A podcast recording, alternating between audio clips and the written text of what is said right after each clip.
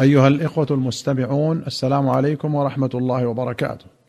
ما زلنا في باب علامات الإيمان. أخرج البخاري ومسلم عن أبي هريرة رضي الله عنه أن رسول الله صلى الله عليه وسلم قال: لا يلدغ المؤمن من جحر واحد مرتين. قال الخطابي: هذا لفظه خبر ومعناه أمر. أي ليكن المؤمن حازما حذرا لا يخدع مرة بعد أخرى. وسبب الحديث معروف وهو أن أبا عزة الجمحي الشاعر أسر ببدر فشكى عائلة وفقرا فمن عليه النبي صلى الله عليه وسلم وأطلقه بغير فداء وعاهده أن لا يحرض عليه ولا يهجوه فلحق بقومه ورجع إلى التحريض والهجاء فظفر به في أحد فقال من علي وذكر فقره وعياله فقال النبي صلى الله عليه وسلم المؤمن لا يلدغ من جحر مرتين. وقال لا تمسح عارضيك بمكة تقول سخرت بمحمد مرتين. وأمر به فقتل. وأخرج أحمد وابن ماجة والترمذي والنسائي وابن حبان والحاكم والبيهقي في الشعب بسند حسن عن بريدة بن الحصيب الأسلمي رضي الله عنه أن رسول الله صلى الله عليه وسلم قال المؤمن يموت بعرق الجبين. وفي رواية عن عبد الله بن بريدة عن أبيه أنه كان بخراسان فعاد أخا له وهو مريض فوجده بالموت وإذا هو يعرق جبينه. فقال الله أكبر سمعت رسول الله صلى الله عليه وسلم يقول موت المؤمن بعرق الجبين. وأخرج البخاري ومسلم عن أبي هريرة أن رسول الله صلى الله عليه وسلم قال لا يزني الزاني حين يزني وهو مؤمن. ولا يسرق السارق حين يسرق وهو مؤمن ولا يشرب الخمر حين يشربها وهو مؤمن ولا ينتهب نهبة ذات شرف يرفع الناس إليه فيها أبصارهم حين ينتهبها وهو مؤمن ولا يغل أحدكم حين يغل وهو مؤمن. فإياكم إياكم. ولمسلم والتوبة معروضة بعد. وللبخاري عن ابن عباس أن رسول الله صلى الله عليه وسلم قال لا يزني الزاني حين يزني وهو مؤمن ولا يشرب الخمر حين يشربها وهو مؤمن ولا يسرق حين يسرق وهو مؤمن.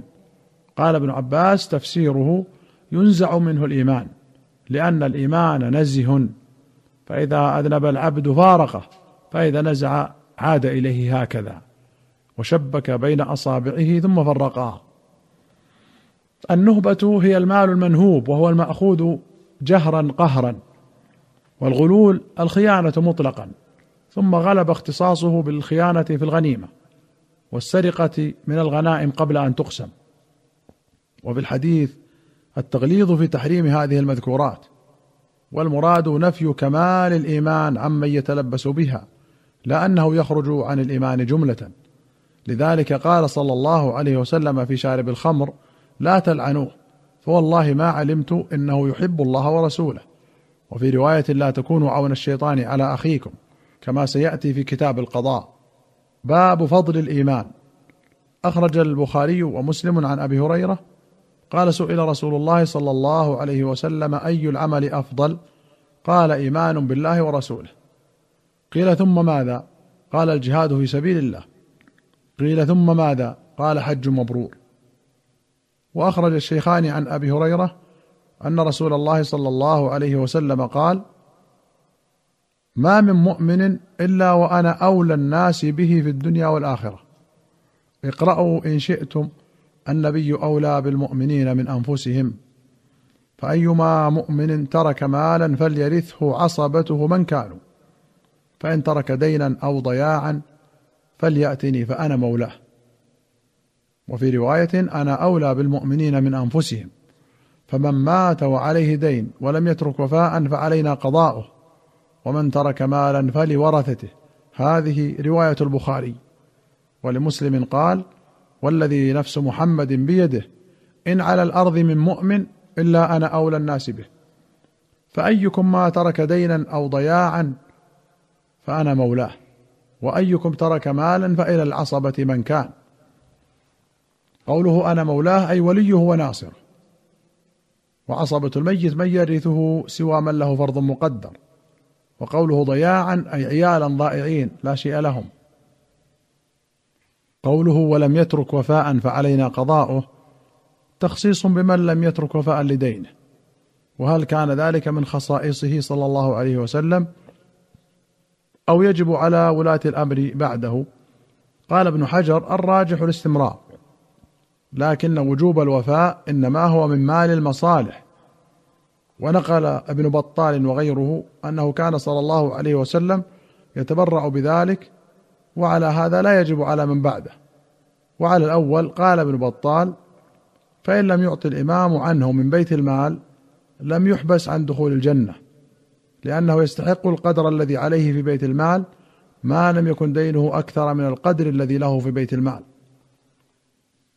وأخرج مسلم عن أنس عن رسول الله صلى الله عليه وسلم قال إن الكافر إذا عمل حسنة أطعم بها طعمة من الدنيا.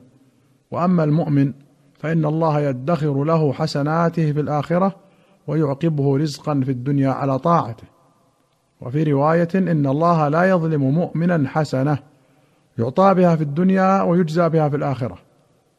وأما الكافر فيطعم بحسنات ما عمل بها لله في الدنيا حتى إذا أفضى إلى الآخرة لم تكن له حسنة يجزى بها. وأخرج البخاري عن أبي هريرة قال قلت يا رسول الله من أسعد الناس بشفاعتك يوم القيامة؟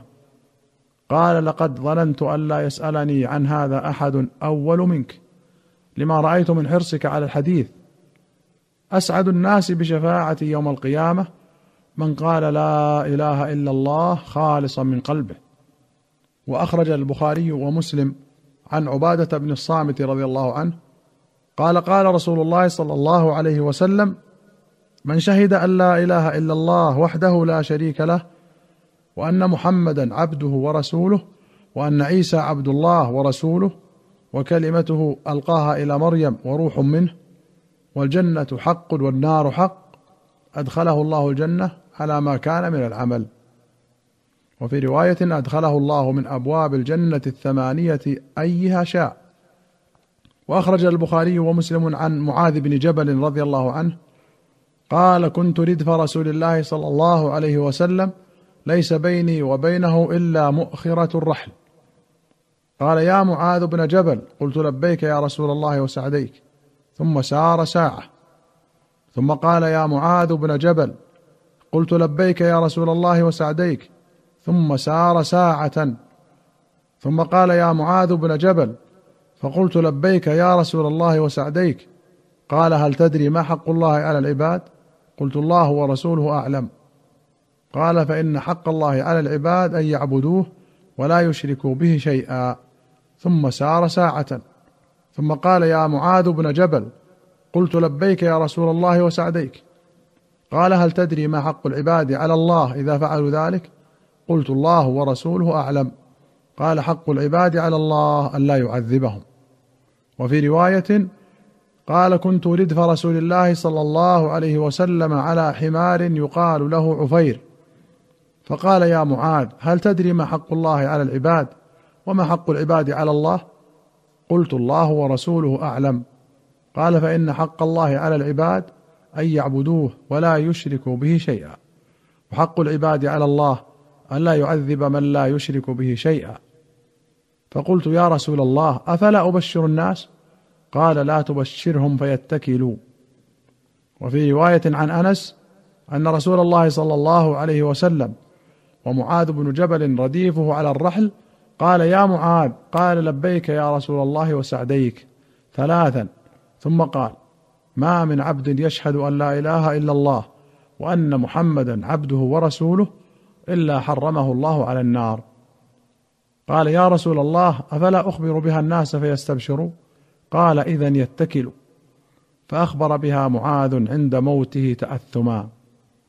الرحل كور البعير ومؤخرته خشبة في آخره يستند إليها الراكب. وقوله تأثما أي تجنبا للإثم وكفا عنه. يقال تأثم الرجل إذا فعل فعلا يخرج به من الإثم. أيها المستمعون الكرام إلى هنا نأتي إلى نهاية هذه الحلقة. حتى نلقاكم في حلقة قادمة إن شاء الله. نستودعكم الله. والسلام عليكم ورحمة الله وبركاته.